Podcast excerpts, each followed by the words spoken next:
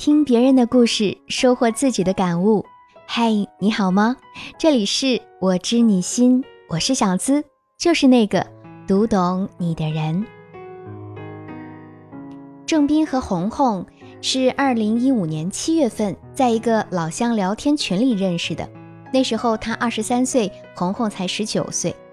两人在 QQ 视频聊了半年左右。二零一六年的春节，他们见面了。第一次见面是在郑斌家里，他见到红红的第一眼就被深深的打动了。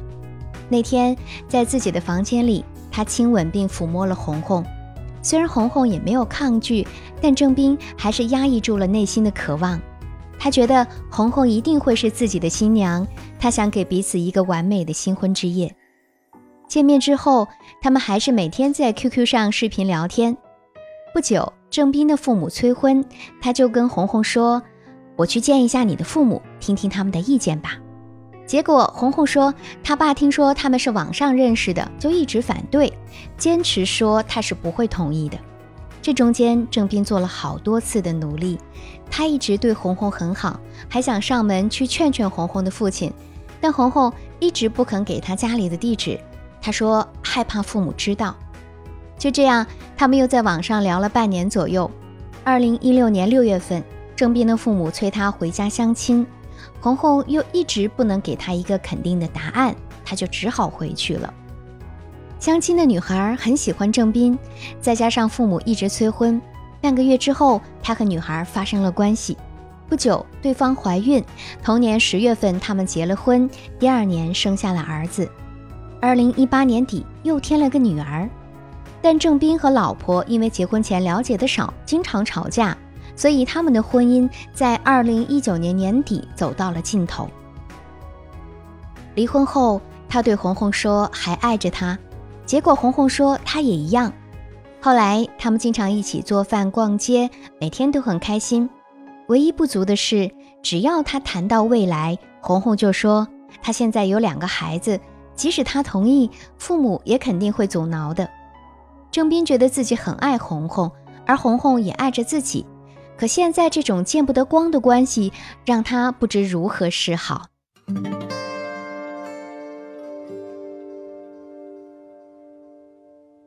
二零一九年八月份，中国结婚率创近十年新低，上了微博热搜，表明现在很多的年轻人都不愿意结婚了。根据国家统计局和民政部数据显示。二零一八年结婚率仅为百分之七点二，中国单身人口已达两点四亿，占总人口约百分之十七。而网络上各式各样的段子手也忙得不亦乐乎，什么结婚要买房买车，我现在没钱，感觉不划算啊！结婚后还要给男方当免费保姆，住着没你名字的房子被说三道四，合得来就处，不合就分。低质量的恋爱还不如高质量的单身。看到以上留言，我们不难发现，现在很多年轻人保持着这样的状态：阶段性渴望恋爱，持续性保持单身。而故事中的红红，算下来才二十四岁，还处于女孩子最美好的年华，她又有什么非正兵不嫁的理由呢？我们先来看看两个人之间的差异。第一。年龄和身份的差异。二零一五年，郑斌二十三岁，那么如今就是二十九岁，将要面临三十岁的来临。而红红才二十四岁，也许还是虚岁。红红目前单身，按照郑斌的说法，她应该长得不难看，所以身边也不会没有追求她的人。可郑斌呢，离异，有过一段四年的婚姻，不仅如此，还有两个孩子。而他目前的这段感情也是因他而起。还是回头重新找了初恋女友，仅仅是这一点，红红就有端着的资本。第二，认知差异。郑斌觉得，既然两个人相爱，那么我们就可以在一起啊。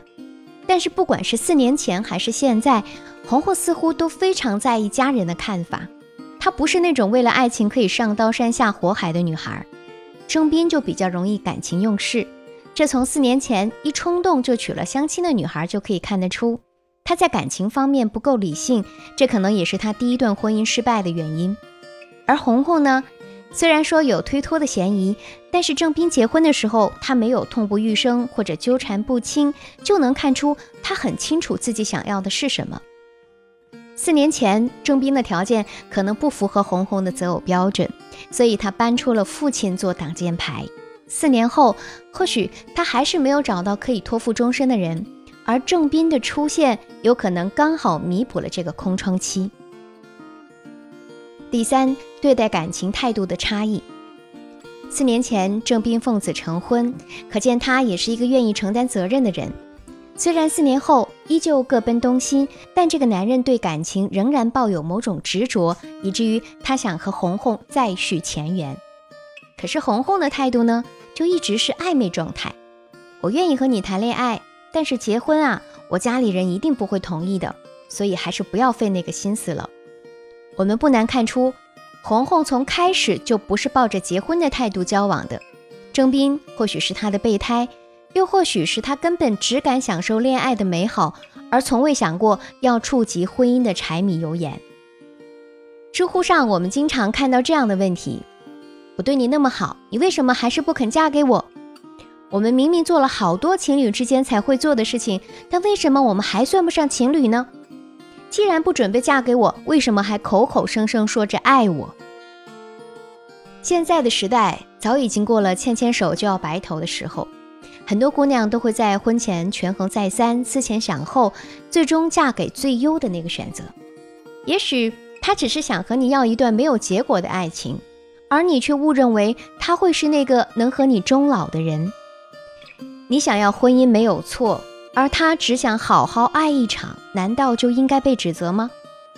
婚姻和爱情本身就有太大的差异，错就错在你遇见的是和你不同频的人。郑斌问我他该怎么办，我的建议是啊，首先同一起跑线上，红红的优势比你大很多，他吃定了你爱他，所以不会那么快和他翻脸。于是他会以女朋友的身份和你交往，但从来不许你未来。四年前你单身，他都没有选择你，你觉得四年之后你离婚还带着两个孩子，他会笃定的选择你吗？所以，不管你承不承认，你现在的角色很可能就是别人口中经常出现的备胎。如果你想改变这种现状，就必须下定决心和他摊牌，告诉他你去和他父母谈，如果不同意，你们就分手。长痛不如短痛，再贪恋的美好，迟早也要面对现实啊。其次，你要确定自己有什么值得他爱的地方，比如。你有好的家世，或者有车有房，有收入稳定的工作，或者有高人一等的技能，能在这个社会有一定的立足之地。不要觉得这些个问题太残酷。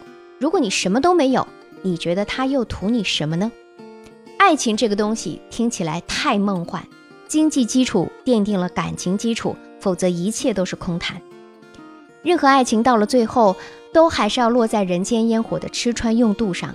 所以你能带给他的价值多少，包括生存价值、情绪价值、社会价值等等，决定了你赢得美人心的分量。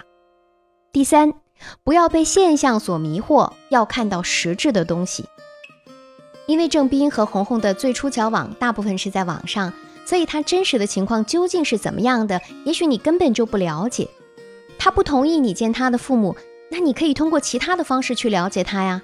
比如他的朋友、他的工作环境、他的同事、他的兴趣爱好等等，很多细节方面都可以显示出一个人真实的内心。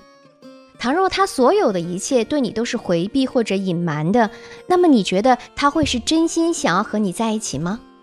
很多事情，也许你心中早有答案，只不过不愿意承认而已。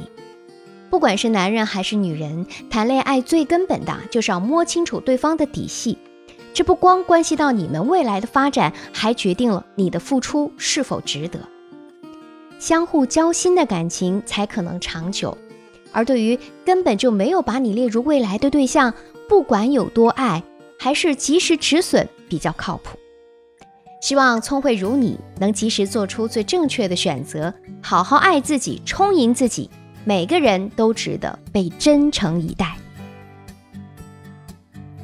如果此刻听节目的你也遇到了情感困惑和难题，欢迎添加我的小助理，恋爱成长全拼加数字零零八。